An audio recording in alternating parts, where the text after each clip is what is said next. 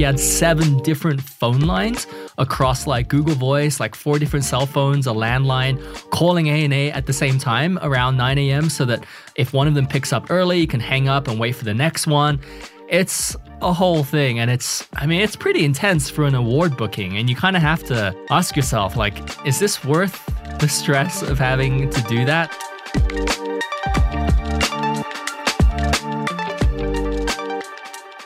Hey everyone, welcome to episode 58 of the Daily Churn. Today's episode is going to be a pretty special one. It's a, uh, an update to an episode I did in the past on how to book ANA first and business class tickets.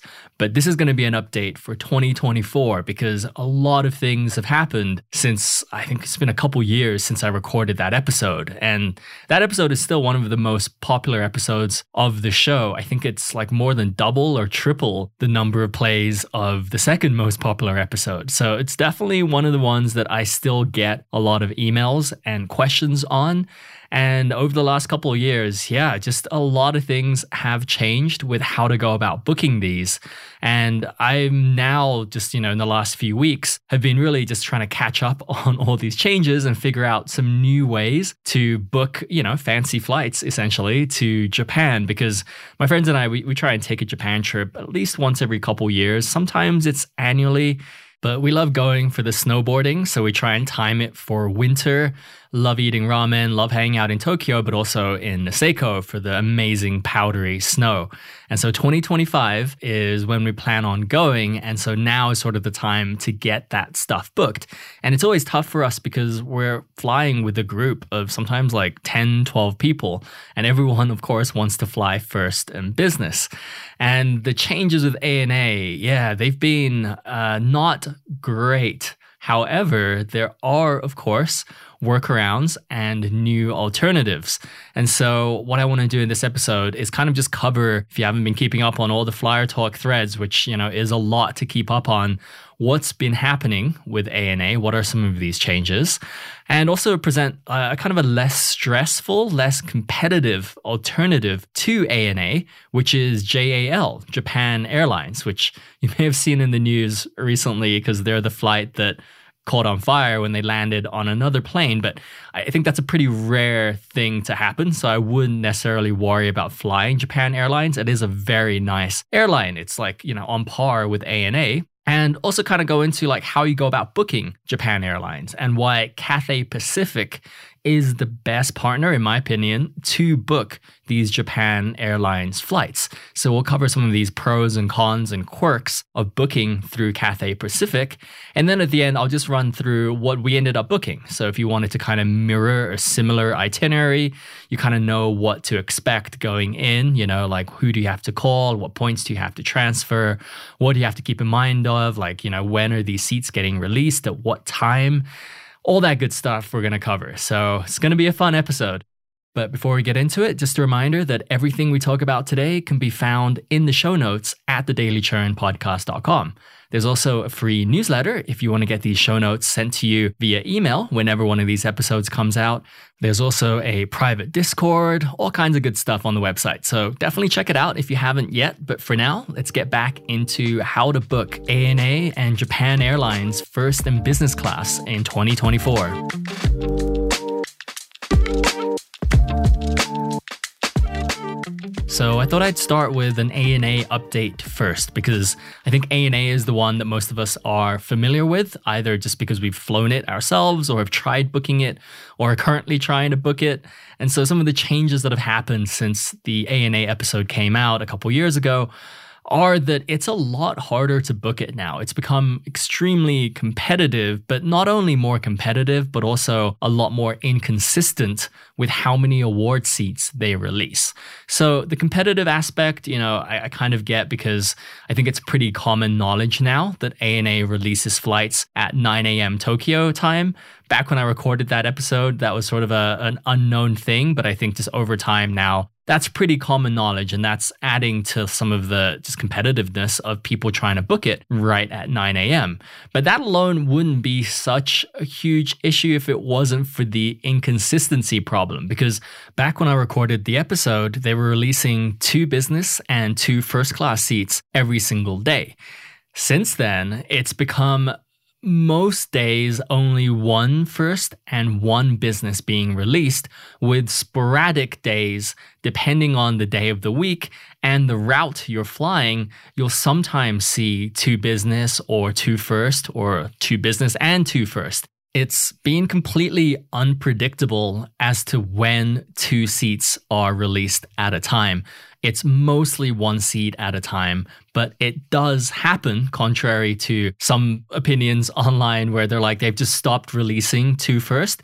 No, it actually does happen where they do release two first. And I can confirm that happens because one of our friends, he's a, a pretty big points and miles and flights enthusiast, Kung. Hat tip to Kung, by the way, because a lot of this episode is from research that Kung did. Like he really kind of carried the team this year. Cause I was just like, man, I feel burnt out from like the ANA booking two years ago. So I didn't feel like taking the lead on it this year. But Kung really stepped up and literally tracked ANA award releases at 9 a.m. Tokyo time for like 30 days straight to try and figure out if there was a pattern. So massive shout out and thank you to Kung. FYI, Kung has a new blog where he talks about some of these flight bookings and award bookings. That's over at kungflu.com. So kind of like kung fu, but kung flu, but not like flu like COVID flu, flu like flying flu. And his name is Kung, so Kung Flu. Yeah, it's a it's a pretty good name, man. I'm glad you, you went with that definitely check it out. I'll put a link to that in the show notes. But if it wasn't for the research that Kung did, I would probably still just be neck deep in Flyer Talk threads. But TLDR is that he discovered that they do release two business and two first sometimes. And sometimes the whole return trip with the dummy return is bookable a couple days later. So they're not getting snapped up instantly. However, it is pretty rare. Some weekdays, like Tuesdays, Wednesdays, occasionally Thursdays, you'll see it. Weekends, not so much depending on the route, like Chicago to Tokyo is a lot more available for two first than going from JFK to Tokyo, where they don't seem to release that as often. And of course, the JFK route is a lot more competitive. So, for example, we were looking at mid January 2025, around 355 days out, which is when they release these award tickets. And JFK to Tokyo, with a dummy return back from Tokyo to JFK the very next day, that was still 100% bookable with two first class tickets as of like a few weeks ago. It got snapped up eventually, like a couple days later, but it was there for like a decent amount of time. Like you didn't even have to call in right at 9 a.m. to get it. You could just look online a few hours later and it was still there. However, it wasn't the dates that we wanted. We wanted to go in late January, early February. And so we didn't actually end up booking that one, but it did give some glimmers of hope that this is still a possibility in 2024. So Kung went ahead and transferred over 300,000 miles from Amex to ANA. And of course, you can kind of see where this is going. You know, the second you say it's not going to rain and you don't bring your umbrella, it's going to rain on you. And so the second he moved over his 300,000 points, no more JFK Tokyo flights with two first class tickets came up in the following like few weeks that he was looking at it, like just zero. So just very sporadic and random as to when they release. Like a couple JFK Tokyo flights did show up, but again, you have to wait for the next day for the return, the dummy return to be bookable. And by the time that happened, the JFK Tokyo flights had already been snapped up, probably by someone from Tokyo who was booking the Tokyo JFK versus the JFK to Tokyo. So if you have no idea what I'm talking about and what are these dummy returns and these routes, definitely check out the ANA episode. I go into super depth about it. Most of that episode is still relevant. The only things that have changed really is how many award tickets get released. And so if you're just trying to book for yourself, just one person, extremely doable. You can book yourself a business or first class ticket no problem. If you're trying to do two, two people, and I think that's probably the majority of cases, you know, most of us are traveling with the P2, that's when things get challenging. And that's when you have to really brace yourself for the amount of like checking and potential stress and potential worry that you transfer over 300,000 points and then nothing shows up for the dates that you want. Luckily, there are a couple backup plans if that is you, like you've transferred over the miles and now you're sort of stuck with flying ANA, or you just really want to fly ANA because the ANA suites are still, even two years later, some of the best first class and business class suites flying currently. And so, if you just really want to go with ANA, There are a couple little hacks that we figured out this time around that can help you get these ANA tickets for two passengers. The first easier one is just to go with the less popular city, like fly through Chicago versus JFK or, you know, from the West Coast. The downside with flying through Chicago or from Chicago is that it is still running on the old plane. So you may get lucky and they switch over to the new plane, but chances are you're flying the old ANA suites, which are still really, really nice. Like, you know, still very much worth the cost, which is a really competitive cost, which is 75K round trip for business or 150K round trip for first. So amazing rate even if you're flying the old planes. And so what Kung did was as a backup, he booked those two Chicago tickets from Chicago to Tokyo. And that's a backup while, you know, he keeps looking for the JFK flights. The other option that requires a little more out of the box thinking is that if you know you're down to go to Japan for two years in a row, so let's say you're down to go in January 2025, and you'll know you'll go back again in January of 2026. One option that you have is that you can book as if you live in Japan. So you would book a Tokyo to JFK, JFK to Tokyo flight. The advantage of doing that is that due to the time change, you could book Tokyo to JFK on, let's say, January 1st, and you could book JFK to Tokyo, your dummy return, also for January 1st. And so both of those flights will release at the same time. And that puts you at a huge advantage because by being able to book both legs at the same time, you beat out anyone in the US because someone in the US has to wait for the return flight from Tokyo to be bookable. And that's not bookable until a day later due to the time change. And so you essentially have a one day head start on anyone else booking these award flights. And that one day head start makes a massive difference. Booking that version from Tokyo to JFK and then back to Tokyo, that was just totally bookable. You can go online now and wait until the awards release at 9 a.m. and book one of those, provided it's one of those days where ANA decides to release two first class tickets. But if you're scratching your head thinking like, how is this beneficial to have that? Like, I don't live in Tokyo. Like, how does this work? Well, so the logistics are that ANA gives you a full year to use your return flight. And that's why going to Japan twice is key to this. So you would book your own flight from JFK to Tokyo yourself. You can book it, you can pay for it, you can use Japan Airlines, which we'll cover in the next part of this episode. So just book that separately and you get yourself to Japan. And now you use the first part of your ANA ticket to go from Japan back home to JFK. And now you have 365 days to use the return portion of that ANA booking. So when you figure out when you want to go back to Japan, provided it's within the year, you just change the return flight to be whenever you want to go back and you'll use that return portion of your ANA award ticket. And then to get yourself back home from Japan, that's when you book another separate ticket. So outside of ANA, again, you could just book Japan Airlines a one way ticket back home.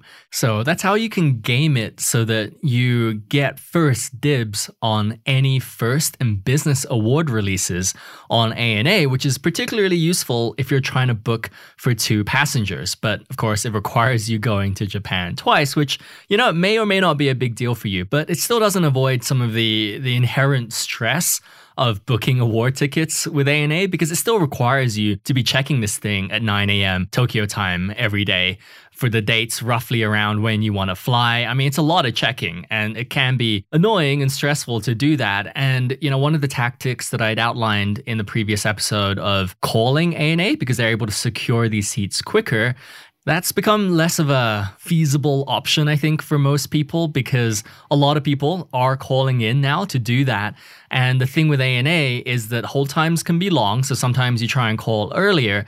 And if they pick up the phone too early before 9 a.m., my old strategy of sort of just delaying them until 9 a.m. turned around, that seems to be no longer working so well. I wonder if they sent out some kind of a, a memo or something where, you know, the, the latest data points are just like, they're like, oh, you're trying to book for 9 a.m.?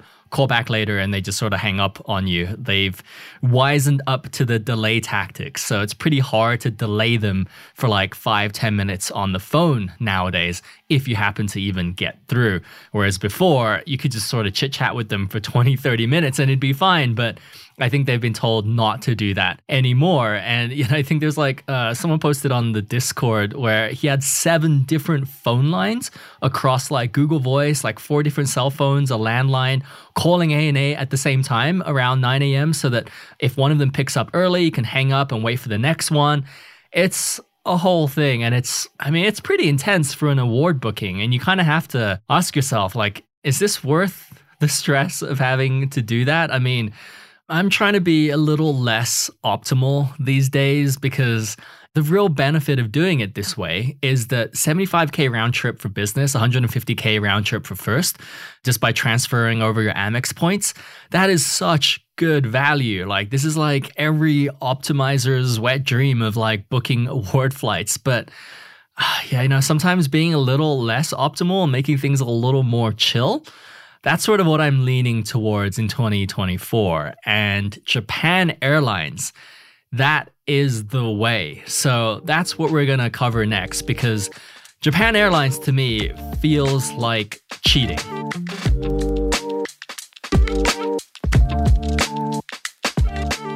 The thing that comes to mind weirdly when I think of Japan Airlines is scuba diving. So my wife and I got certified for scuba diving back. Oh man, it's almost been like a decade. We, were, we had a trip coming up to the Maldives at the Park Hyatt Maldives, of course. And we're like, oh, scuba is amazing there, right? So let's get scuba certified.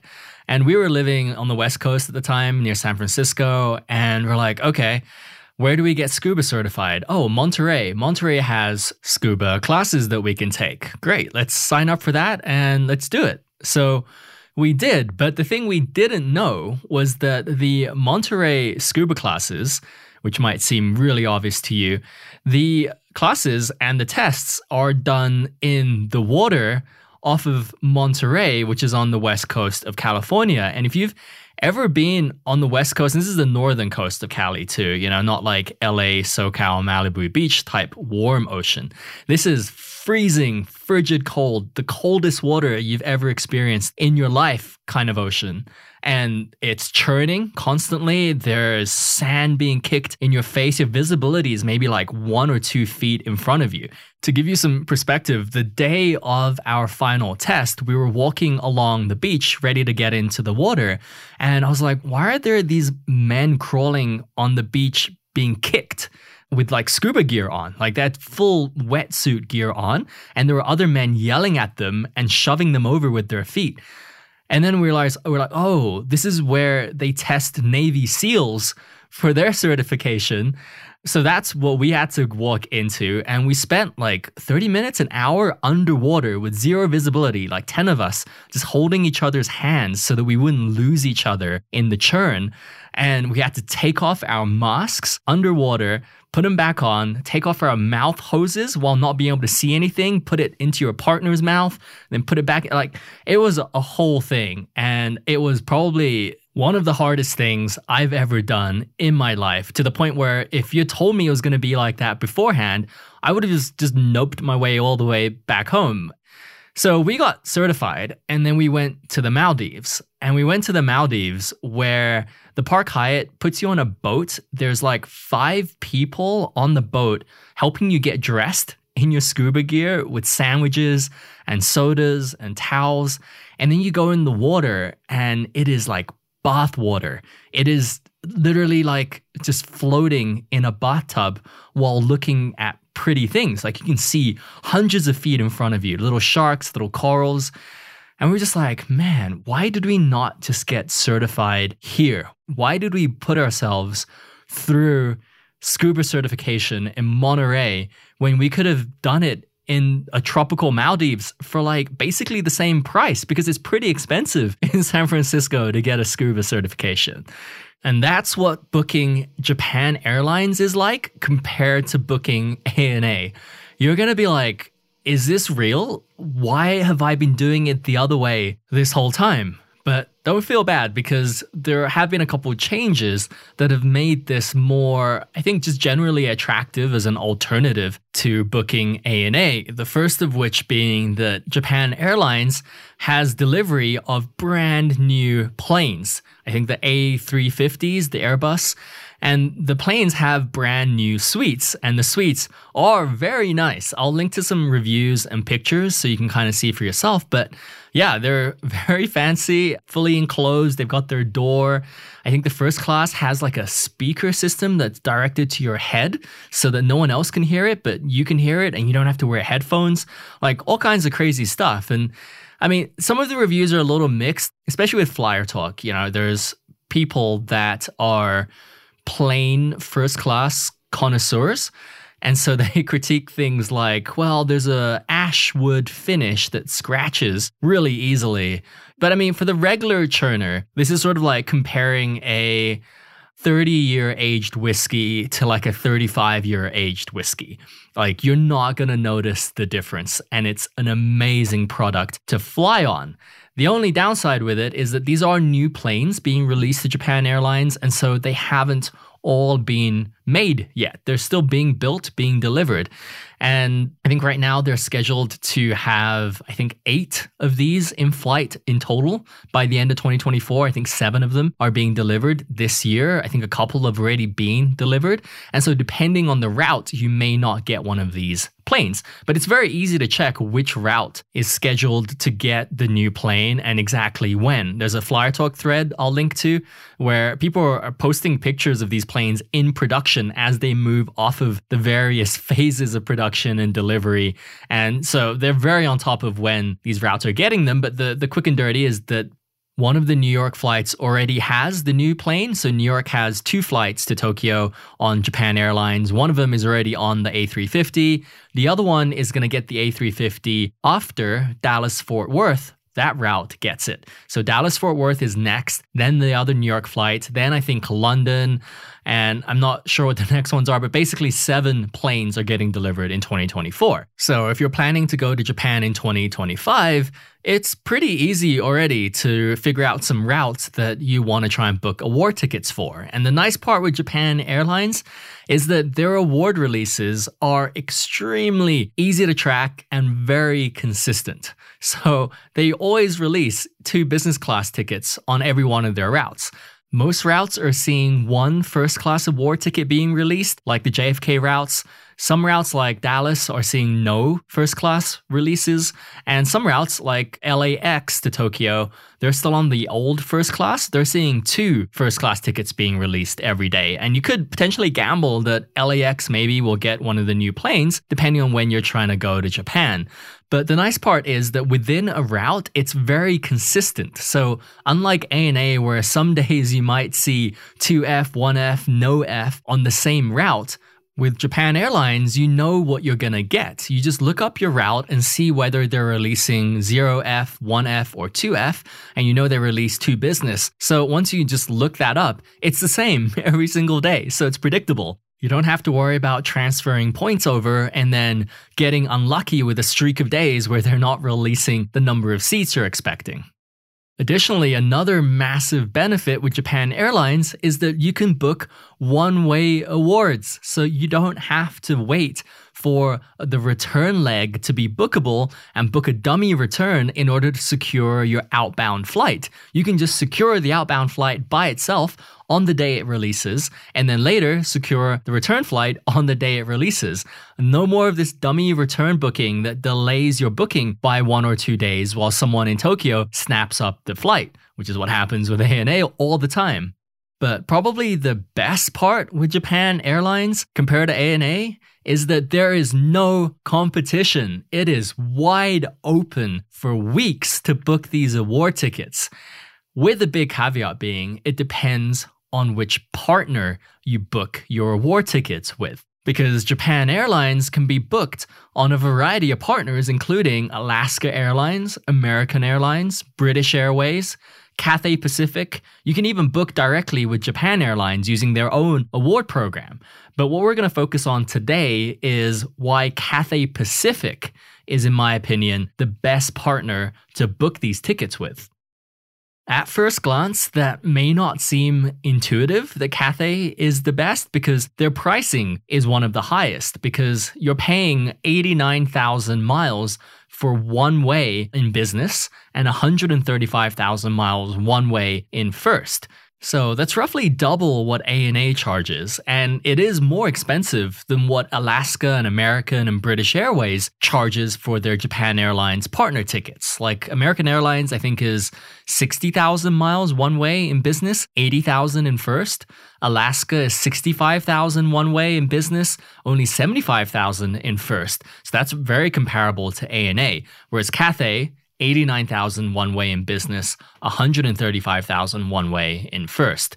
So why pay double the rate? Like even if you don't want to do ANA, why not just book it through American or Alaska instead? And the reason is that Cathay releases their Japan Airlines war tickets 360 days out. Specifically, they release it at 12 a.m., so midnight local time for the flights that leave from the US. So if you're flying out from JFK, midnight JFK. If you're flying out from LAX, midnight LAX. And for the return flight from Japan back to the US, that releases around 9 or I think 10 a.m., depending on daylight savings time, Tokyo time. So not midnight, it's 9 or 10 a.m. Tokyo time. And quick shout out to Churning Life, by the way, which is another churning podcast. He has a Patreon where one of the posts talked about Japan Airlines release times. So that saved me some time trying to figure this out myself. So I'll link to his Patreon in the show notes as well. But getting back to the award release window of 360 days with Cathay Pacific, that is truly amazing because it is so much sooner than any of the other partner airlines. So British Airways releases Japan Airlines tickets 355 days. So a little close, but Cathay, you're getting a five day head start. Then Alaska and American Airlines, they get availability 331 days out. So, a full almost 30 days later than Cathay can see availability. And as you can imagine, when you look for availability on Japan Airlines award tickets 331 days out, all availability dries up right at the 331 day mark. Because as you can imagine, it becomes extremely competitive once 331 days rolls around and everyone with Alaska Airline and American Airlines miles have access to booking these tickets. It basically feels like searching ANA and coming up short, you know?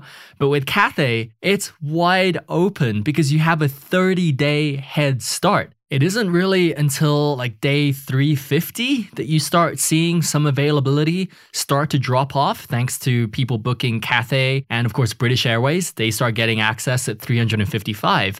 But at 360, for that first week, everything is completely clear. There's no stress at all when it comes to booking. You don't have to do any weird shenanigans. You don't need a VPN. You don't need to call Cathay and do this. You do it all online, and it is so easy. So the question though, you probably have is like, is it worth it to pay double for that level of ease and comfort? And I think the question there is really, do you want to easy mode your Japan flight bookings? Is it worth a hundred thousand miles round trip to save yourself the kind of stress and anxiety and just general discomfort involved in booking an ANA trip because 100,000 miles is roughly the difference between booking Japan Airlines via Cathay compared to booking ANA directly, 100,000 miles round trip. And you know, I'm just like, if you listen to this show on a pretty regular basis or you're in our private Discord, you're probably at a point where 100,000 miles is not really that big of a deal. Like it's not that hard to earn a hundred thousand miles. Like how much is your time and your just general like mental health and well-being worth? Is it worth a hundred thousand miles? Probably, you know, because like at the end of the day, we're all churners here, right? We're not the poor consultant who's flying every weekend and earning his miles through miles traveled in the sky, which I've been there, done that. So if you're a consultant, I'm insulting all of us collectively, not just you. But opening a credit card, you know, one credit card can save you the amount of like, time and effort and energy involved going through ANA. So yeah, like I'm at a point where it is a solid yes when it comes to the question of is it worth it to take the easier path. And even just beyond the booking window, booking through Cathay really is the easier route. Like the website is so much easier to use than ANA. It's not even a fair comparison. Plus, transfer partners. They have some really nice, easy to use transfer partners. So American Express transfers directly one to one to Cathay. Capital One does. Citi does. The only one that doesn't is Chase, but you should probably have Amex, Capital One, and Citi points. And in my opinion, it's a nice use of Capital One and Citi points because I don't find them as useful, and so I don't store them as much as I do with Amex and Chase points. But the transfers are instant regardless of which of these programs you're transferring in from. So transferring from Citi or Capital One into Cathay happens instantly versus with ANA when you move points from American Express, it can be quick, like a couple days, or it can take four, five, six days. It's again a little random. And having these instant, easy transfer partners is, I think, another leg up for Cathay versus Alaska and American Airlines because those two programs don't really have any transfer partners. Like American Airlines, you can transfer Bilt uh, the Bilt credit card. I, have been thinking about getting a Bilt credit card, but it does take up a 524 slot. So I've been kind of on the fence about it, but outside of the Bilt card, you pretty much have to open an American Airlines co-branded card with Citi or Barclays. Similarly with Alaska, pretty much you just have to open a Bank of America Alaska card, which can be lucrative because with Bank of America and Alaska, you can kind of do like a same day app-o-rama where you just open as many of these Alaska cards in one day for a single credit pull as they will approve you for. So there is a way to accumulate Alaska miles. But yeah, it's kind of inconvenient that you can't just transfer over from Amex or Chase or one of the other programs. Similarly, with just Japan Airlines directly, if you wanted to book using Japan Airlines award miles, the only way to transfer over is via Marriott at a three to one rate, which is terrible. I mean, Marriott also you can transfer to American Airlines and Marriott to Alaska Airlines, but again, at the three to one rate. So also terrible. I think Bonvoy, Marriott Bonvoy, you can transfer anywhere pretty much at three to one because every program wants to accept it at that terrible exchange rate because they're just making money off of it. So I think that's the reason why Marriott points can be transferred pretty much anywhere. But yeah, with all of those benefits added up together for booking Cathay via Japan Airlines, that's ultimately what we ended up doing. So I'll walk through kind of just what we ended up booking and a couple of the the quirks because you know no process is totally smooth. So there's a couple things to keep in mind if you're going to do this yourself that I kind of wish I knew ahead of time too. So Cathay, I booked it for both myself and my wife, my P2. It was 89,000 miles in business each way, so 178,000 miles per person times two.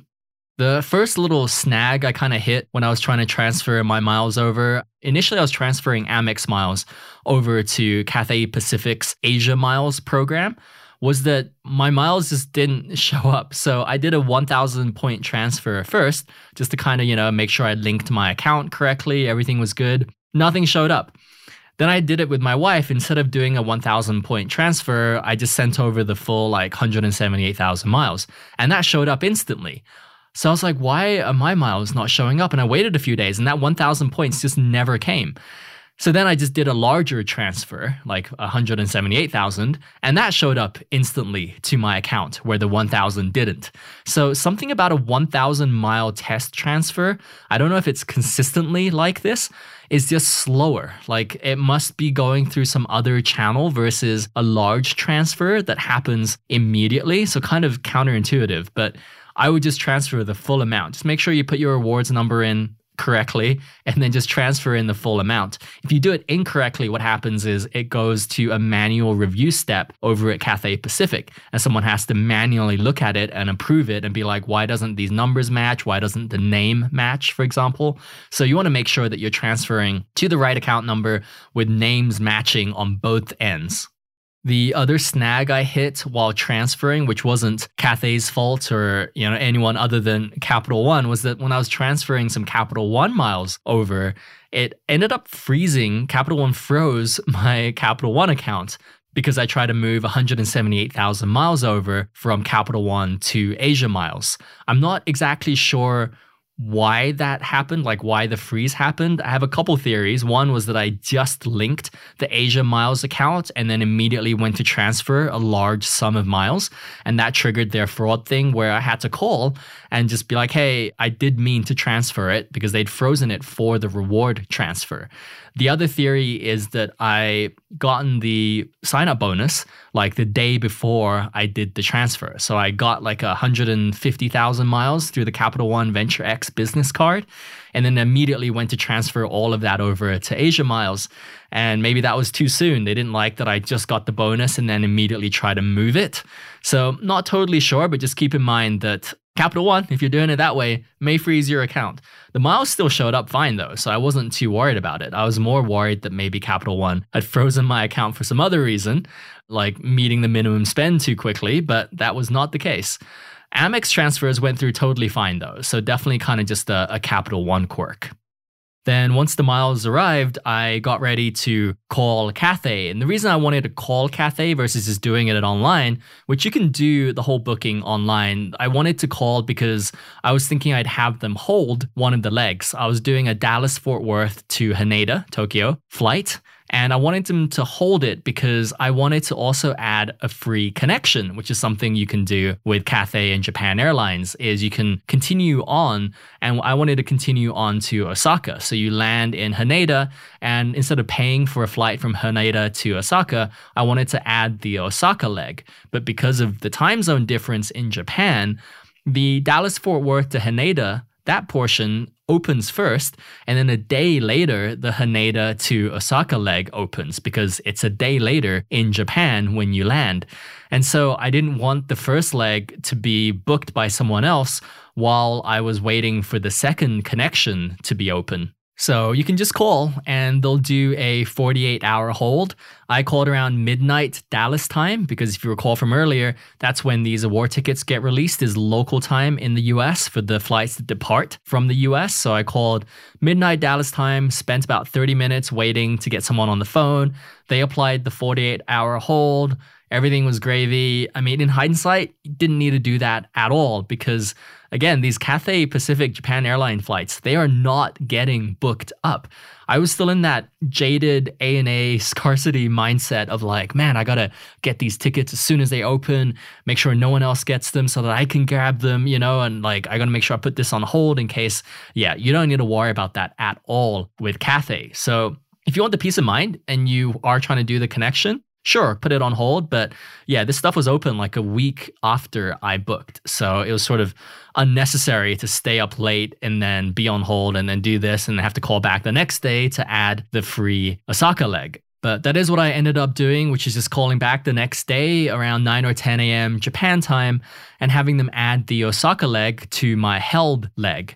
And that actually turned out to be more complicated than I thought it'd be because Another quirk with Cathay is that they can't seem to find domestic Japan airline flights individually.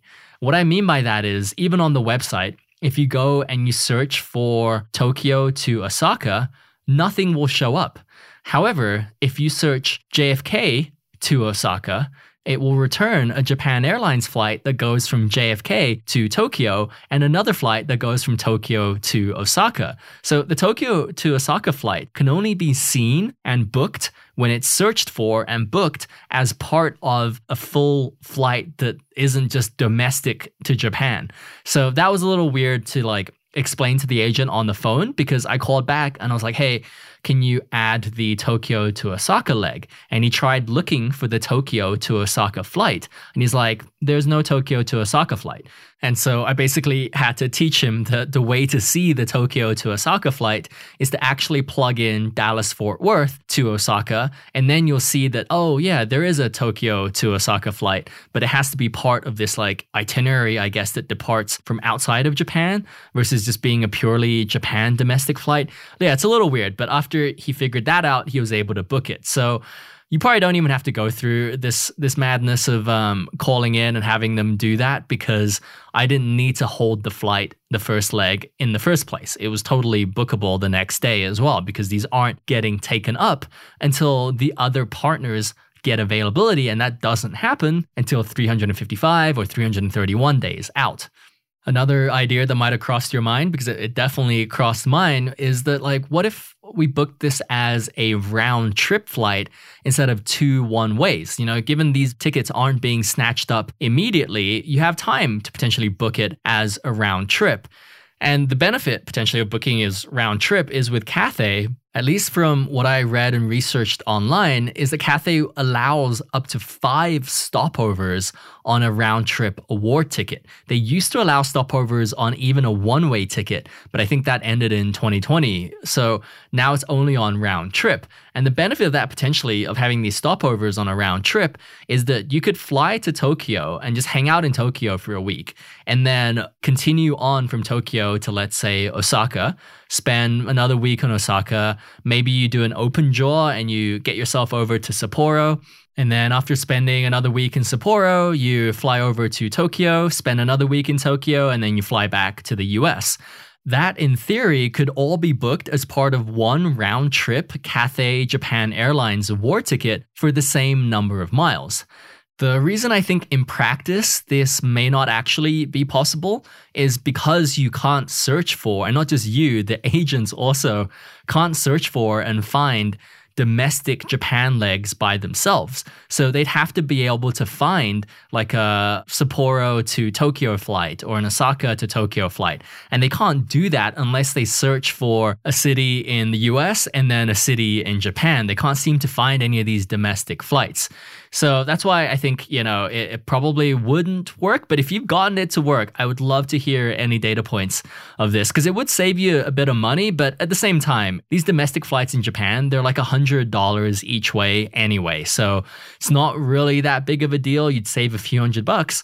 But if anyone has tried it and got it to work, definitely let me know. I'm very curious. But at minimum, though, booking a connection, though, not a stopover, just a connection, that's definitely very doable. And you can do that yourself over the phone or on the website. Um, but again, just have to remind the agent that they can't search for just the connection leg by itself. But yeah, at least with our booking though, after I got the outbound flight all the way to Osaka secured, a couple weeks later, I went online and just this time myself booked the Tokyo back to Dallas Fort Worth one way flight for both myself and P2 in business class.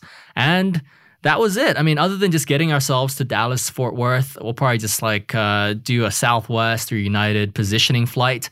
We have Companion Pass this year, so really easy and cheap to do positioning flights to get into some of these cities. And I'm also just going to keep an eye out on exactly when they switch over the Dallas Fort Worth flight to the new Airbus uh, A350 because I want to make sure that we are on the new suites, which they have a whole year to do it and it's next on the list. So I feel pretty confident that by January 2025, it will be on the new suites by then. But if we have to make changes with uh, Cathay, it's $50 for a change and $120 for a cancellation. So, pretty reasonable, and uh, I might even keep my eye out for any first class availability to see if I can maybe just cancel and then move us over to first class. But we would need two first class seats, which may not be that feasible. But if you're traveling solo, I would definitely splurge on getting the 135,000 point first class seat, even if you only do it one way. You know, this isn't like ANA where you're committed to both legs. You can just do it for one of the legs just to kind of try it. It's kind of a, a bucket list flight for sure. But all in all, just a, a super easy, very chill process. Uh, if it wasn't for me having to do the flight hold, I could have done it all online in like five or 10 minutes compared to the craziness of ANA. So definitely A would book again. It was so not time consuming that I even had time while I was waiting for the return flight to open up to book eight business class tickets to Taiwan for another trip that we're doing. But that is a story for another episode. All right, that's it for this episode. Hopefully, you found it helpful. Hopefully, your next Japan trip goes a little smoother. You know, you keep a little bit more of your sanity when it comes to booking these award tickets. And hopefully, it gave you permission a little bit to spend a little more points on tickets that can save you a lot of stress compared to some of the other more optimal options. I know there was a, a, lot of info covered in this episode, but as always, you can find the show notes at thedailychurnpodcast.com. Some listeners have also forwarded me like AI summaries of these episodes, so I might try one of these services out for this one and just see how well or not the AI summarizes the level of information in this. But if it turns out well, I'll, I'll post that AI summary as well on the website. And finally, if you enjoyed this kind of uh, award hacking, travel booking type of an episode, definitely check out my friend's blog at kungflu.com. He has a bunch of great articles on award travel and award bookings and was so instrumental to our 2025 Japan bookings that he probably deserves some kind of research credit or something for this episode. So definitely check him out, but otherwise, I will catch you all next time for the February churning recap. Thanks for tuning in. See ya.